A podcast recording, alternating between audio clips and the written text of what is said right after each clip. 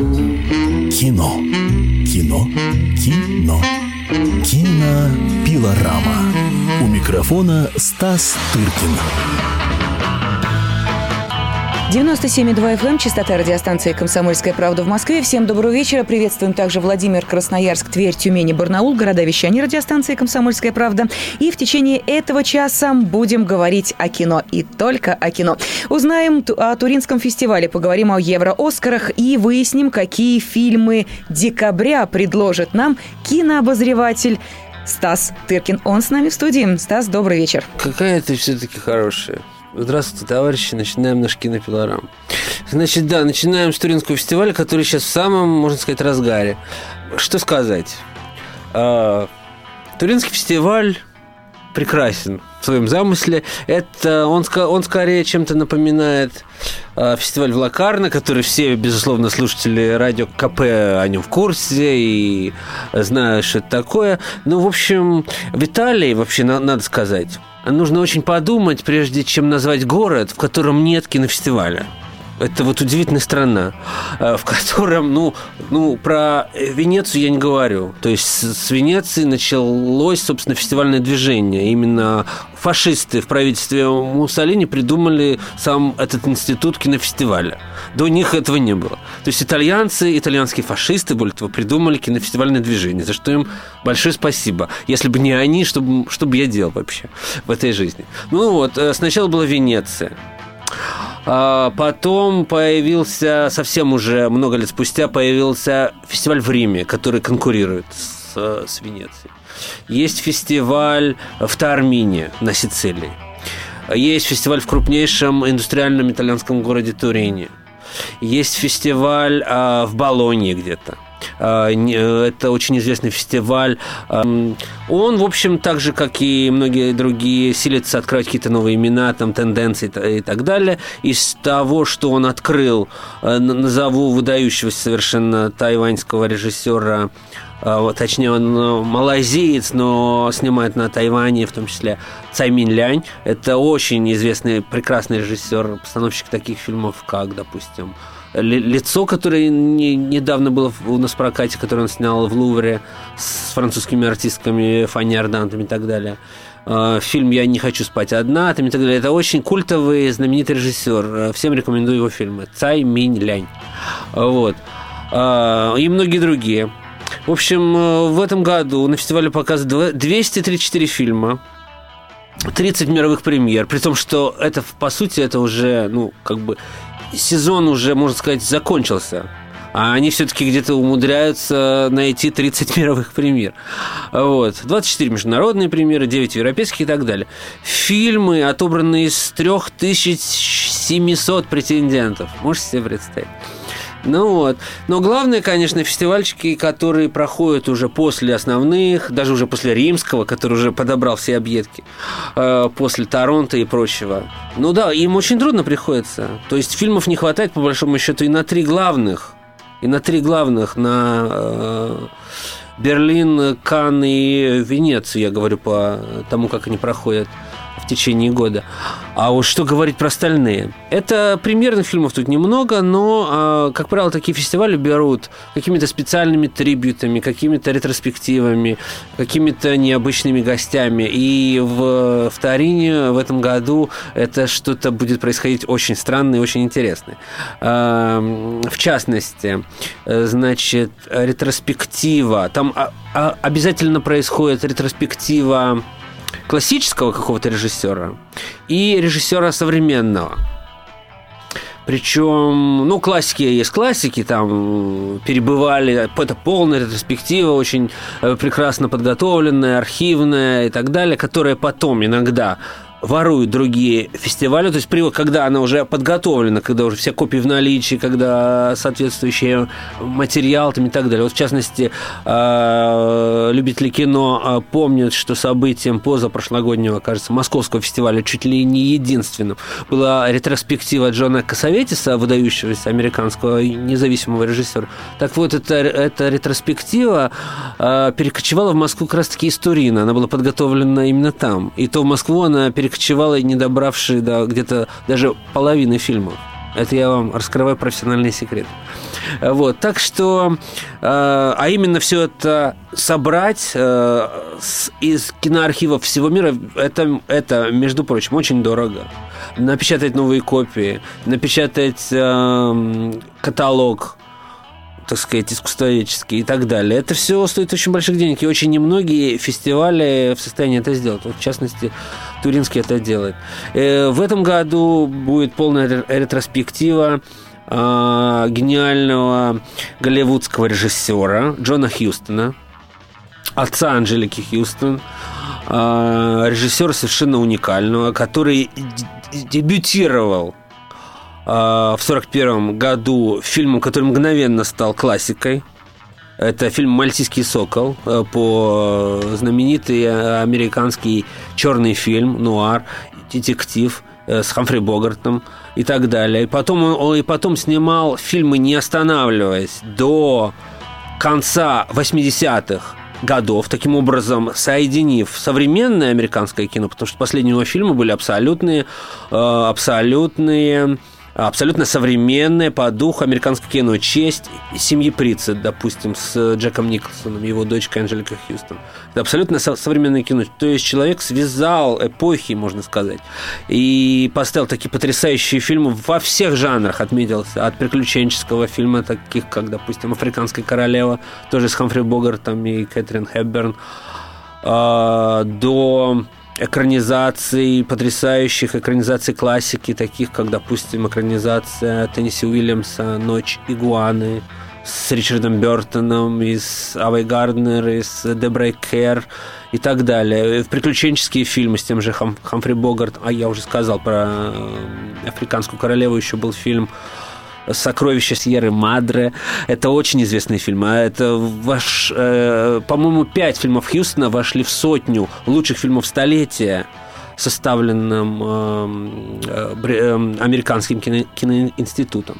В общем, на самом деле, э, цель таких ретроспектив – это не то, чтобы сидеть в Турине и не вылезать из кинозала и смотреть все фильмы Хьюстона, а в том, чтобы обратить внимание. Потому что э, я вот, когда я уезжаю на фестиваль куда-нибудь, у меня в ди ви ди-плеере есть жесткий диск, да, mm-hmm. и можно программировать и ставить на запись. Так вот, пока я путешествовал, э, значит, летом, по самым обычным российским телеканалам, по Первому, там, по Культуре, еще где-то, показали три фильма Джона Хьюстона. И я спокойно, без всякого турина, их посмотрел дома, на диване.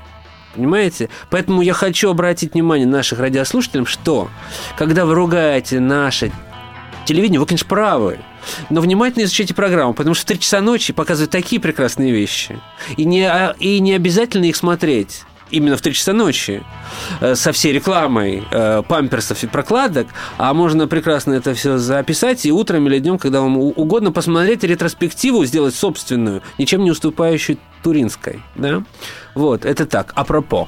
Ну, а если говорить о все-таки Туринском фестивале, то зритель-то в первую очередь сюда ради чего приходит? Нет, ради... он приходит, конечно, зритель Туринского фестиваля приходит смотреть, конечно, новый фильм, хотя и, безусловно, и ретроспективы собирают э, огромное количество публики. Это панорама современного кино, так сказать, и где тоже есть конкурсы. Конкурсы, да, не премьерные, но фильмы, которые были засвечены на таких фестивальчиках типа Трайбека в Нью-Йорке или Санденс, тоже в Америке или в каких-то других еще местах, но, так сказать, не получили такой уж прям огласки и засветки, как, допустим, фильмы на... в Каннах, там еще где-то. Вот. И нет смысла их там показывать. Русских фильмов в конкурсе нет, но я хотел сказать снова, вернуться к ретроспективе, и потом я еще договорю про конкурс, что там будет интересно. Дело в том, что русского ничего нет, но вот эта современная ретроспектива, которая посвящена обычно современному режиссеру, посвящена уникальному российскому режиссеру Виталию Виталию Каневскому. Я думаю, что вы навскидку не вспомните это имя. Между тем, это потрясающе интересный человек. Я надеюсь опубликовать с ним интервью в «Комсомольской правде». Человек, как бы у нас сказали, непростой судьбы. Человек, родившийся во Владивостоке, начавший что-то снимать на Ленфильме, но потом угодивший в тюрьму. я точно не знаю, по какому, по какой-то уголовке. В общем, он вырос в неблагополучном Владивостокском районе и, собственно, пошел по кривой дорожке, уже имея образование режиссерское. Вот. Потом он благополучно из тюрьмы вышел, и на ту пору произошла перестройка. Ему дали снять картину. И он снял фильм, который в перестройку был очень знаменит. Этот фильм назывался «Замри, умри, воскресенье». Может быть, вы помните. Этот фильм поехал в Канны. И э, хотя это был не первый фильм Виталия Каневского, но он был первый после отсидки, э, вот, э, попытались так э, дело устроить, что выдали этот фильм за его дебют. И он выиграл приз за лучший дебют в Каннах – «Золотую камеру». И этот режиссер, э, я т- тогда еще не ездил в Каннах, но Андрей Плахов рассказывал, что абсолютно такой маргинальный владивостокский парень, владивостокско-питерский, в тельняшке, приехал в Канны, не зная, там, что там нужен смокинг и так далее, жил где-то на, э, в трюме там, у каких-то моряков. В общем, невероятно колоритный человек. Скрыли от жюри, что это не дебют, а он снимал там вплоть до... Помните, был фильм по Денискиным рассказам, по... «Секрету всему свету». Он стал одни, одну из серий. Но вроде как это был не дебют, как чисто официально. Но подтусовали какие-то бумажки, ему вручили, ему вручили «Золотую камеру» за лучший дебют. Ему уже было за пятьдесят далеко. Вот. После чего он стал дико популярен во Франции. Разумеется, сразу же мгновенно. И они с Лунгиным, в тот год Лунгин получил приз за режиссуру за «Такси Блюз», а Каневский получил за э, «Замри, умри, воскресенье». И мгновенно Франция финансировала следующую картину «Самостоятельная жизнь». И уже о нем стали говорить как о русском Трюфо, потому что он в своих фильмах показывал, в общем-то, свое детство и отрочество, и у него был актер альтер-эго, который, в общем-то, рассказывал свои истории, так же, как Трюфо снимал «четыреста ударов» и другие фильмы про Антуана Дуанеля и так далее. Но произошло несчастье. В две тысячи втором году, когда он снял «Самостоятельную жизнь», в общем-то, мода на русскую перестройку закончилась. И, видимо, я не знаю, что там дальше произошло, но французы перестали э, вливать деньги в Виталия Каневского, и с тех пор он не снял больше ни одного фильма. И тут Туринский фестиваль делает попытку, и снова этот режиссер, понимаешь? А в прошлые годы э, предметами их ретроспектив были очень известные люди. Там Вим Вендерс, Аббаски Арастами, там, не знаю, Поланский, ну, кто угодно.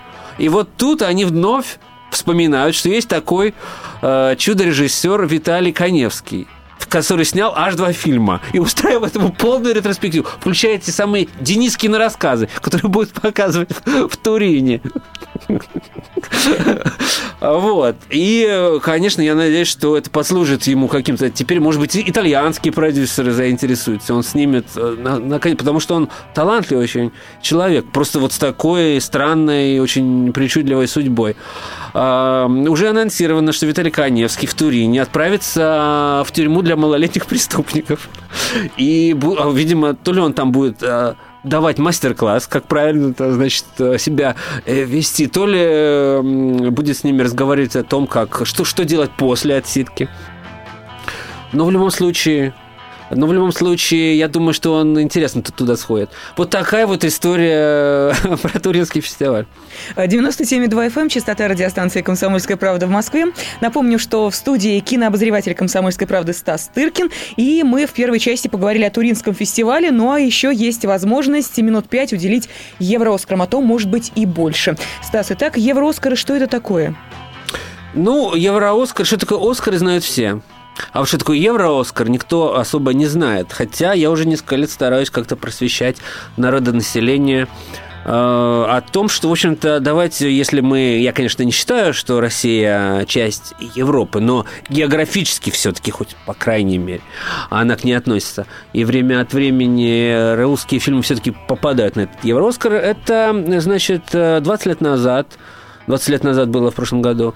Э, Учредили Европейскую киноакадемию, когда уже стало понятно, что Европа идет к объединению после крушения Берлинской стены там и так далее. Разумеется, во главе всего этого стала, конечно же, Германия, поскольку она сейчас едва ли не главная страна, вот, объединяющая вокруг себя всю Европу, и одна из самых, если точнее, самая экономически развитая страна в Европе и так далее. В общем, она объединила вокруг себя, по крайней мере, попыталась это сделать, в любом случае лучше ни у кого не получилось, всю европейскую кинематографию, образовав Европейскую киноакадемию, во главе которой стал упомянутый нами Вим Вендерс, который э, разучился снимать кино, э, к этому времени благополучно, но зато еще что-то смыслит в организационных вопросах. В общем, и каждый год, в общем-то, составляются так же, как и у американского Оскара, и Евро-Оскар, я хочу сказать, это не официальное название. Это, э, я один из немногих, кто его так именует для, так сказать, простоты, потому что э, вообще это называется приз Европейской киноакадемии. Вот. Но это долго, и мы привыкли все сокращать. Вот. Раньше, в самом начале пути, Евро-Оскар назывался «Феликсом». Потом почему-то он перестал быть «Феликсом» через несколько лет. И уже никто не помнит, что он был «Феликсом». Но вот в любом случае.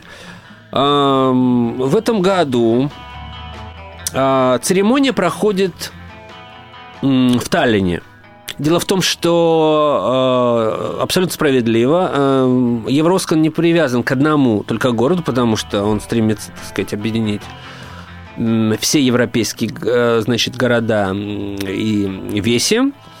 Э, через год он проходит в Берлине. Иногда э, Берлин уступает, как в прошлом году, допустим, Евроскан проходил э, в Рурской области, э, в городе Эссен. Э, Было очень интересно там оказаться в шахтерском, абсолютно, так сказать, индустриальном э, немецком районе, который сейчас, благодаря модернизации, которая у них успешно прошла, все шахты закрылись, только сплошные инновации на шахтах, значит, потрясающие музеи со- современного искусства и так далее. И вот э, э, ввиду, значит, инновационного общества, значит, перенесли туда вручение на какую-то потрясающую, опять-таки, не, не работающую, самую большую какую-то сталелитейную фабрику. Она проходила там э, церемонию. В этом году в Таллине.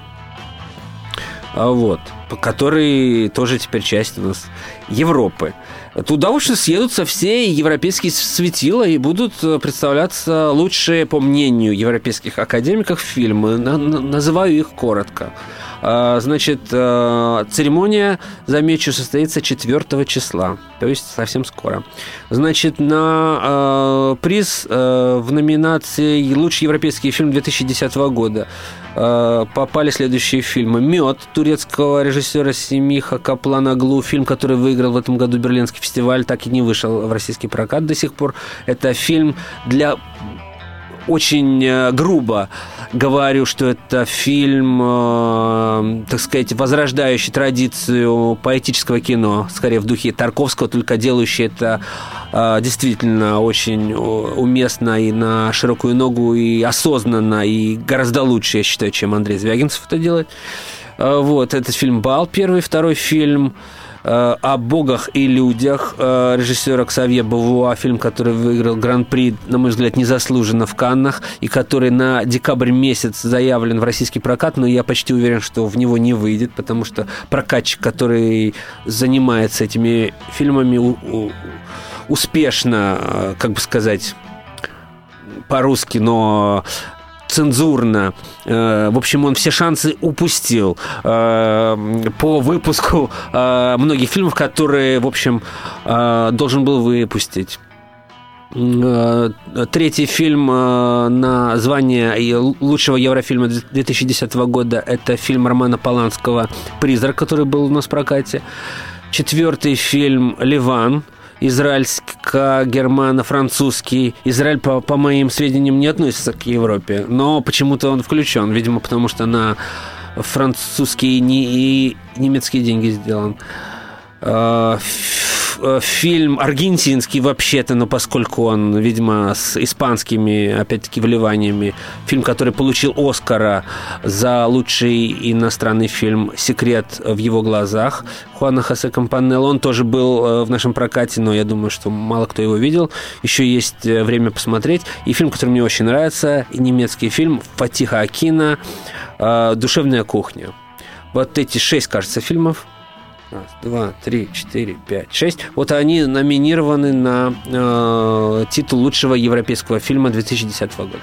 Ну что же, в этой части нашего разговора мы, пожалуй, остановимся на этом. Через пять минут после информационного выпуска продолжим разговор о мире кино, о котором знает абсолютно все кинообозреватель «Комсомольской правды» Стас Тыркин. Так что не переключайтесь. девяносто семь и два эф эм. Это частота радиостанции «Комсомольская правда». Через пять минут мы вновь с вами.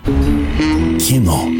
Кино, кино, кинопилорама. У микрофона Стас Тыркин. девяносто семь и два эф эм, частота радиостанции «Комсомольская правда» в Москве. Продолжается программа, посвященная кино. И сегодня, разумеется, как всегда в это время, кинообозреватель «Комсомольской правды» Стас Тыркин готов вас проводить в этот удивительный мир, где вручаются евро-оскары и где готовятся фильмы декабря. Вот об этом и пойдет речь во второй части программы. Итак, евро-оскары. Продолжаем. Да, четвертое число в Таллине. Вручение призов Европейской киноакадемии. Я быстро назову шесть этих фильмов, потому что рекомендую некоторые, по крайней мере, некоторые из них вам посмотреть.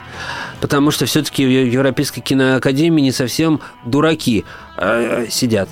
Вот, значит, это «Мёд», турецкий фильм, Семиха Капланоглу, фильм «Душевная кухня» немецкого турка Фатиха Акина. Это режиссер, который поставил головой об стену. Фильм, который выиграл тоже в Берлине. А Soul Kitchen, вот эта душевная кухня, она выиграла в Венеции один из главных призов в прошлом году. Фильм «О богах и людях» Ксавье Бовуа, французский. Фильм «Призрак» Романа Поланского. Фильм «Ливан» Самуэля Маоза, «Секрет в его глазах», Аргентина, испанский фильм, который, по-моему, еще идет в нашем прокате. Вот шесть этих картин. Почти те же режиссеры, которые получили номинацию за лучший фильм, участвуют в номинации за лучшую режиссуру. И что касается русских, то единственный русский фильм, который попал в номинацию этого года, это фильм «Как я провел этим летом», который уже собрал все, что только можно. Только что выиграл в Лондоне, два приза в Берлине. Причем в Берлине выиграли актеры и оператор, а на «Евро-Оскара» снова номинирован оператор.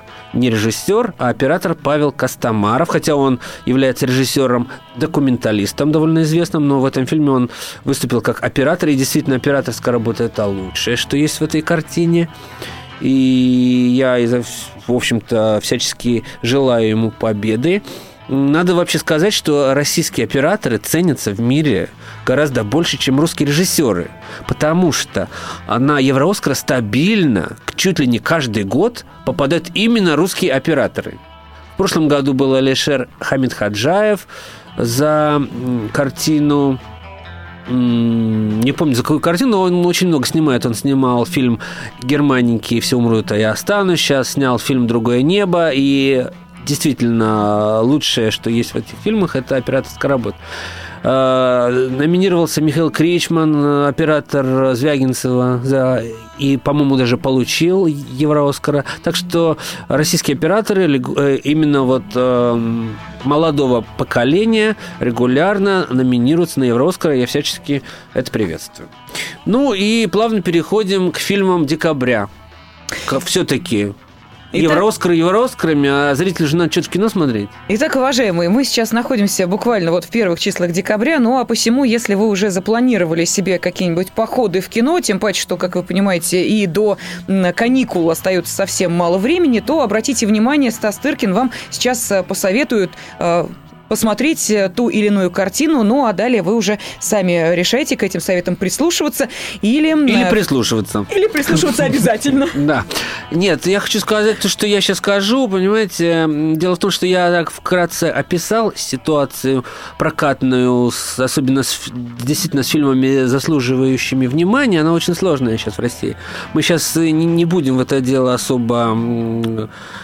в него, так сказать, вникать, потому что это довольно неприятная история. Я хочу сказать, что вымывается вот этот вот слой, потому что вместе с тем, что, понимаешь, когда фильмы уже объявлены, они потом исчезают. Это происходит сейчас сплошь и рядом. Допустим, да, вот и даже я попадаю в очень глупую ситуацию, когда я рассказываю о картинах, а потом выясняется, и они стоят во всех графиках, во всех планах, а потом выясняется, что фильмы просто не выходят. Так же, как произошло, допустим, вот с, с каннской пальмовой веткой, с э, дядюшкой Бунме, которому столько уже э, вам всего наговорили. Да, или, допустим, сколько раз мы анонсировали, рассказывали о фильме «Лазница. Счастье мое», который опять-таки не вышел. Который вышел во Франции на тридцати копиях. И ни одной пока в России. При том, что уже прошло больше полугода с мая, после того, как он э, э, был показан в Каннах и так далее. Вот. Поэтому я, конечно, вот сказал о фильме «Люди, о людях и богах», который получил в Каннах Гран-при, но и он тоже должен был бы выйти в декабре, но я не уверен, выйдет он или нет. Это фильм о, о французских монахах, которые живут э, где-то в Гималаях, в китайской его части. И, в общем-то, это реальная история о монахах, которые были, в общем-то, у- убиты, поскольку они не шли на сотрудничество с преступными режимами, уже я точно и не вспомню, с какими. В общем, мне этот фильм не близок, но... В любом случае, я уверен, что многим людям бы он понравился, так же, как он понравился в жюри Каннского фестиваля. Но выйдет он или нет, я не уверен. Но зато точно выйдет, никуда не денется. «Хроники Нарнии» очередная, очередная, значит, серия. Особо говорить о ней мы не будем, потому что это не тот фильм, который нуждается в рекламе, да? То есть это тот самый бренд, который постоянно в жерло, который в топку которого регулярно подкладывается уголь, и миллионы лю- людей, как... Эм, за крысоловом идут, значит, в эту, в эту топку, чтобы не сгореть. Какая получилась прекрасная метафора. Я скажу два слова о другом каннском фильме из каннской программы. А каннская программа в этом году была неудачная, я хочу сказать. И вот один из при- примеров этой, этой неудачной селекции, которая, впрочем, имеет некоторый зрительский потенциал, э, выходит, потому что прокатчик у нее нормальный. Это картина «Принцесса де Монпасье» режиссера Бертрана Таверне, фильм, который я в Каннах посмотрел ровно сорок минут из двух часов сорока минут, которые он идет, потому что если этот фильм нарезать где-то вот по сорок минут, где-то раза по четыре, то его можно смело показывать по каналу «Домашний». Просто он будет смотреться так немножко побогаче, потому что, в общем-то, французские замки какие-то, значит, меха, средневековье, кабаны бегают, которых тут же, значит, съедают, на которых охотятся. В общем, история любовного треугольника, каких-то герцогов и этой самой принцессы, которая кушает Монпасье время от времени. В общем... Режиссер очень такой солидный, режиссер французский второго эшелона, Бертран Таверне, который там что-то где-то получал. Но, конечно, в хлебный день, в хлебный год он вряд ли оказался бы в главном конкурсе с этим фильмом, потому что он, конечно, и не выдерживает такой э, возложенной на него ответственности. Ну вот, был показан, ничего не получил, но всем поклонникам, значит, герцогов и принцесс рекомендован, а также, в общем-то, тем, кто интересуется современными французскими, если не режиссерами, то актерами, потому что они более-менее еще, если не хороши, то смазливы. И вот все, значит, модные французские мордочки... типа Гаспара Улиэля или там еще каких-то, вот они все там засветились. То есть все поклонники прекрасного должны пойти и посмотреть. Стас, ну а что мы удивляемся? В конце концов, давай не будем забывать, что декабрь – это рождественские каникулы в Европе, но у нас тоже, в общем, настроение такое празднично-сказочное, посему, может быть, такие истории как раз и будут востребованы зрителям. Да, а вот для любителей м, такого хардкора я вам скажу, что, опять-таки, не уверен, что он выйдет, но я надеюсь, что все-таки это произойдет, фильм «Тецуо. Человек-пуля». Это такая очень кислотная залипуха Шиньи Цукамото. Я его тоже местами смотрел в Венеции, потому что, в принципе, все про него понятно. Я, как бы, у меня были какие-то дела, я как бы выходил, потом снова заходил, там и там можно, в отличие от Канн. И это такой, в общем-то, для, для кислотников это супер зрелище. Все трещит, все мельтешит. Это про человека, который мутировал в пулю, понимаешь? Это такой, это такой э, интеллектуальный трэш. Скорее с упором на трэш. Но вот не повезло, что в том году в Венеции председательствовал не Тарантино. Вот если был бы Тарантино, он бы, может, его и наградил бы, потому, потому что это как раз то, что он любит. Но поскольку там был другой, не помню уже кто, Энгли, кажется, он выдал какому-то... Он, он, он выдал фильму «Ливан», скучный какой-то, в общем, дичь. Я с него тоже ушел, кстати. Я сегодня чего-то разоткровенничался и рассказываю то, что, в общем-то, не следует. Но вот следующий фильм, который я вам скажу, и он, кажется, все-таки выйдет, я его полностью досмотрел, простудился на нем, потому что на меня сильно дул кондиционер. И, в общем, вся моя фестивальная жизнь этого года, венецианская, пошла под откос именно после этих кондиционеров. два часа тридцать минут идет фильм «Норвежский лес» по роману Харуки Мураками. И я все это, все это время просидел, хотя люди меня подталкивали к выходу. Известные наши кинокритики, которые свалили. Но я вот досидел почему-то. Потому что трогательная история про... Я, кажется, рассказывал мельком. Значит, кто читал роман, тот знает, а кто не читал, я, значит, мельком докладываю, что это, значит, про девушку, которая страдала редким физиологическим расстройством. Как бы тоже опять-таки цензурно мне сформулировать. Значит, у нее... во время, значит, близости с, с ее парнем не, не было увлажнения ее, значит, женских органов. И, потому, и поэтому близость давалась ей очень с большим трудом. Точнее, она ей вообще никак не давалась. Вот. И, в общем-то, из-за этой драмы, поскольку один юноша у нее повесился, а другой переживает жуткий экзистенциальный кризис. О том, что может пойти в аптеку и купить, значит, любрикант, как-то никто не подумал, потому что действие происходит в шестьдесят восьмом году. Может, еще не было, а может, они просто не были не в курсе. Но вот такая вот история составляет сердцевину этой двух с половиной часовой эпопеи. И я вот...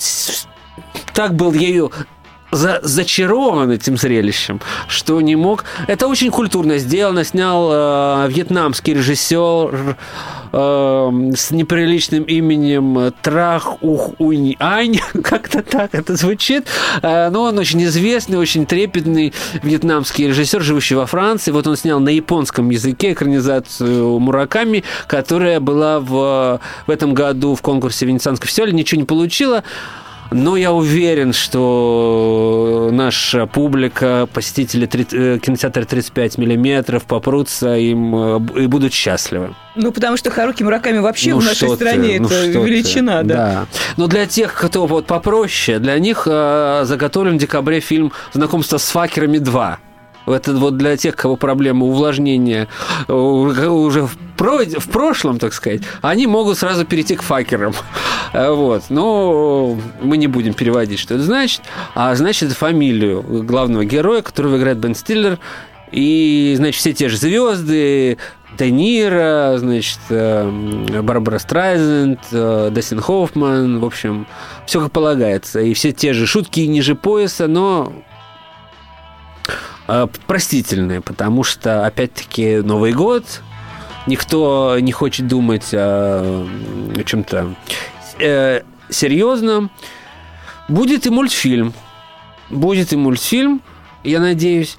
Эм, это фильм э, очень талантливого французского аниматора, режиссера-аниматора Сильвена Шоме. Вы, возможно, видели его картину э, «Трио из Бельвилля», которая мне очень нравится.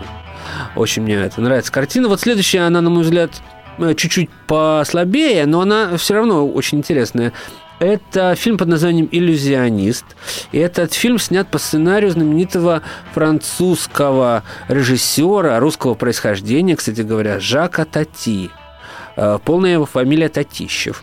Он, значит, написал некий сценарий, который в его архивах долго пылился. А потом, значит, его потомки, откопав этот сценарий, подумали, что нужно снять э, мультфильм на его основе. А сам Тати снимал комические фильмы, комические картины, игровые. В общем, вот. И передали этот сценарий Сильван Шоме, который снял на его основе э, замечательный мультфильм «Иллюзионист» про, значит, собственно, представителя этой профессии, э, который путешествует, в общем, из Франции в Англию, знакомится там с девочкой там, и так далее. Это вот трогательный фильм в таком чаплиновском ключе, э, изобретательно очень сделанный, не очень похожий по веселости, такому какому-то бурлеску на «Трио из Бельвилля», но в любом случае привлекающий к себе внимание интеллигентной публики. Я напомню, что это девяносто семь и два эф эм, частота радиостанции «Комсомольская правда» в Москве. Продолжаем говорить о кино. Фильмы декабря сейчас нам э, советуют посмотреть или пройти мимо. Кинообозреватель «Комсомольской правды» Стас Тыркин. А, Стас, а российское это кино будет у нас в декабре? У- ну, уделите ему внимание или куда как? Куда без российского? Но долго говорить о нем мы не будем, потому что не видел и не знаю, увижу ли. Но будет новый фильм производства Тимура Бекмамбетова «Елки». Я не знаю, с чем это едят эти елки и нужно ли их есть вообще. А, да. Ну, все мы знаем, да, что к Новому году Тимур Бекмамбетов всегда готовит какие-то сюрпризы. В общем-то, с тайной, э, с тайными планами существенно обогатиться на, значит, интересах публики, которым просто десять дней делать нечего. Но боюсь, что вот, не знаю, елки или палки, но, э, по-моему, это не тот фильм, где снималась у него э, э, Йовович с, э, с Хабенским. Юрген. По-моему, это не этот фильм. Извините за то, что я путаюсь в такой классике. Но я думаю, что серьезно ему составит конкуренцию знакомство с факерами. Но в любом случае, это будет конец декабря, и мы э, об этом еще, конечно, скажем еще не раз, обозревая фильмы на Новый год, потому что там уже подойдут фильмы первого, к первому... первого января выйдет, допустим, фильм Андрея Кончаловского «Щелкунчик». То есть получается, что в любом случае режиссер, режиссеры сейчас как-то придерживают, да, вот основной такой э, каникулярный заряд до первого января для ну, того, Кончаловский чтобы... Кончаловский этот фильм придерживал так долго, что уже, честно говоря, не факт, что им вообще кто-то интересуется по факту. Этот фильм я беседовал с исполнительницей главной роли в этом фильме Эль Фаннинг, вот, которая сейчас снялась у Копполы в фильме «Где-то», который я настоятельно рекомендую посмотреть. Фильм, выигравший в этом году э, очень сильную программу э, Венецианского фестиваля. Так вот, она уже бедная, ей всего двенадцать лет, она не помнит, что она в нем уже снималась, потому что, когда она снималась, она еще пешком под стол ходила, а с тех э, времен э, фильм уже... Э, технология уже сменилась, уже пришло три дэ, и режиссер э, придумал теперь его переформатировать в три дэ. А все мы знаем, мы об этом уже... не раз говорили в этих программах, что ничего хорошего не получается из того, когда фильм не снят в три дэ, а когда эти эффекты потом добавлены, просто когда идет манипуляция вот, вот этим пространством, не более того, раза два-три за фильм, как было в фильме, допустим, Тима Бёртона. А Тим Бёртон, извините, все-таки при всем уважении к Кончаловскому более сильный режиссер по части зрелища, скажем так. Вот. И то ему не удалось оправдать этот формат драматургически. Вот. Ну, не знаю, посмотрим. Это тот фильм, который я, конечно, пойду смотреть в любом случае, и о котором мы еще не раз скажем э, в этих программах. В любом случае, а сейчас нам, видимо, пора закругляться. Я думаю, я очень счастлив это сделать. Ну и, тем не менее, смотрите, какая интересная получилась программа. За этот час мы успели поговорить о Туринском фестивале и узнать, каково положение с «Оскарами» в Европе, ну, назовем это так, и про фильмы декабря. Обо всем об этом нам в течение часа рассказал кинообозреватель «Комсомольской правды» Стас Тыркин. Если что-то пропустили, на сайт ка пэ точка ру, там есть возможность еще раз услышать и увидеть то, что происходило у нас сегодня здесь в студии. Спасибо всем, счастливо.